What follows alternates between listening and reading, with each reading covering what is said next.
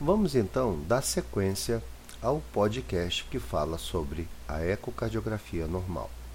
Falamos no último podcast sobre o estudo ecocardiográfico através do corte parasternal longitudinal de câmaras esquerdas.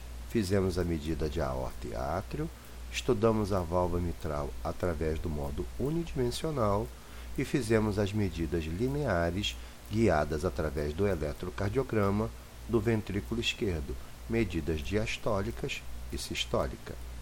Agora, vamos realizar um giro do transdutor em torno de 90 graus e vamos obter cortes agora de eixo curto, também conhecido como cortes transversais.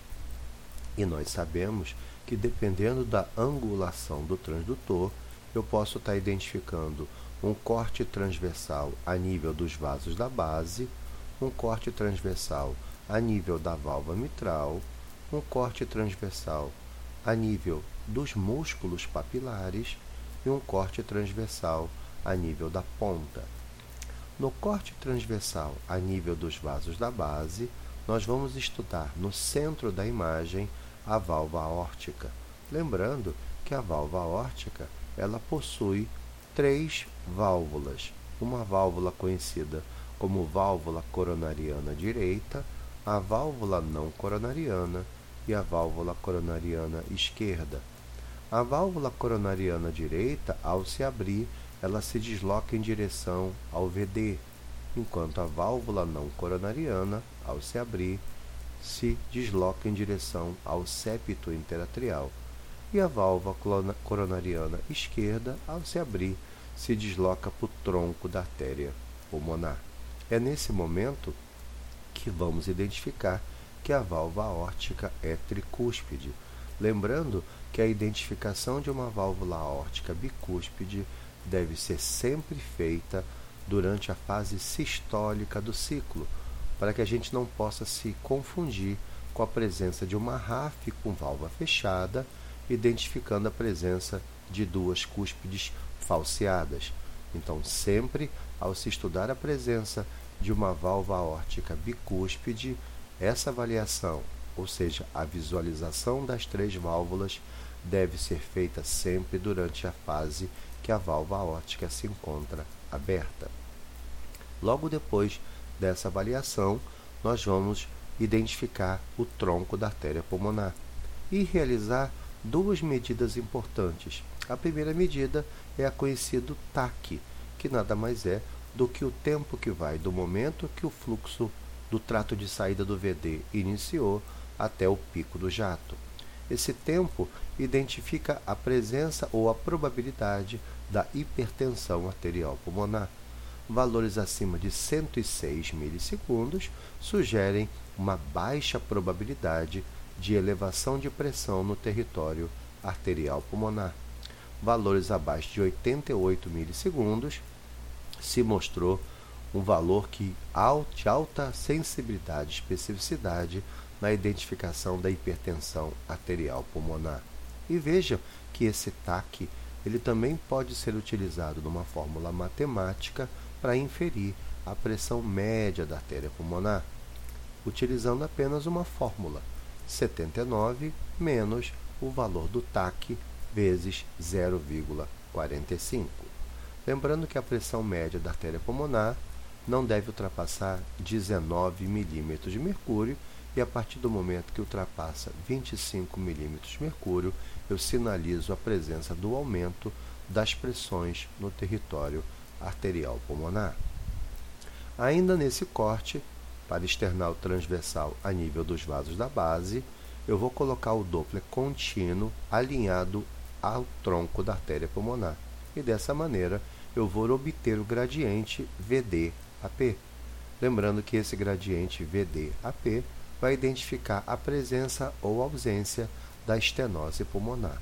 Lembrando que a estenose pulmonar será grave quando o gradiente máximo ultrapassar 64 milímetros de mercúrio e a estenose pulmonar será moderada entre 30 e 64 milímetros de mercúrio. Nesse corte, eu ainda preciso fazer a medida tanto do tronco da artéria pulmonar como dos ramos pulmonares.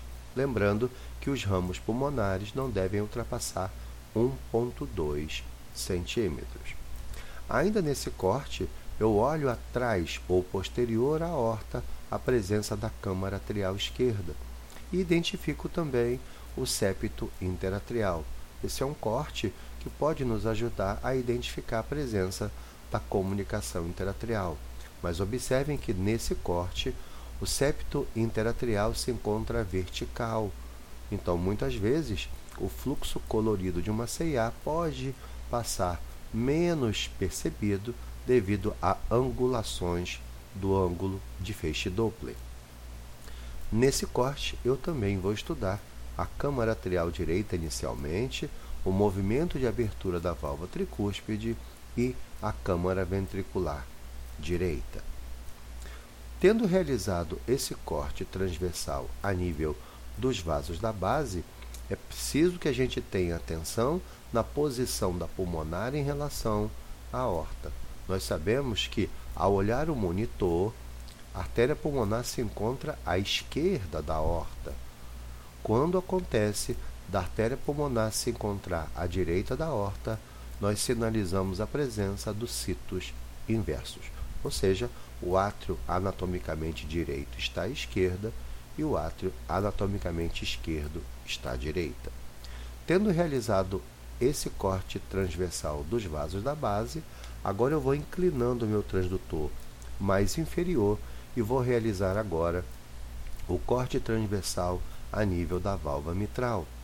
E agora eu vou identificar a movimentação ampla da cúspide anterior em direção anterior e uma movimentação da cúspide posterior em direção posterior. Nesse momento, nesse corte, nós vamos iniciar o estudo das boceladuras da válvula mitral. As boceladuras da cúspide anterior são chamadas A1, A2 e A3, e as boceladuras da cúspide posterior P1, P2 e P3. Nesse momento, nós podemos fazer avaliação da abertura valvar mitral, medindo a área da válvula mitral pela planimetria direta. Isso vai ser muito importante no contexto de uma estenose mitral. Nesse corte, para external transversal a nível da válvula mitral, nós vamos avaliar os segmentos basais do ventrículo esquerdo. E é necessário o estudo cuidadoso do espessamento de cada um desses segmentos. Então, teremos o segmento do septo inferior basal, septo anterior basal, anterior basal, anterolateral basal, inferolateral basal e a região inferior basal. Avaliando a contratilidade, eu vou pontuar em 1, 2, 3 ou 4 pontos para cada um dos segmentos. Um ponto é uma contratilidade, um espessamento sistólico normal, dois pontos a hipocinesia, três pontos a acinesia e quatro pontos uma discinesia. Vou realizar a mesma coisa agora utilizando um transversal a nível dos músculos papilares. Estamos identificando agora segmentos médios do ventrículo esquerdo. Da mesma maneira, segmento do septo inferior médio, septo anterior médio, anterior médio, anterolateral médio, inferolateral médio e inferior médio. E também vou graduar em 1, 2, 3 ou 4 pontos para cada um dos segmentos. Na sequência, eu utilizo o último corte transversal, que nada mais é do que o transversal a nível da ponta. Lembrando que nesse corte eu somente vou estudar quatro segmentos: o segmento anterior apical, inferior apical, septal apical e lateral apical. E também vou graduar em um, dois, três ou quatro pontos. Tendo realizado a avaliação por pontos em cada um dos segmentos, eu vou somar todos esses pontos e no final, após a realização do apical quatro câmaras, nós vamos graduar o 17º segmento, que é a ponta do VE. Vamos graduar também essa região em 1, 2, 3 ou 4 pontos. Somando todos os pontos da minha avaliação, eu vou dividir por 17.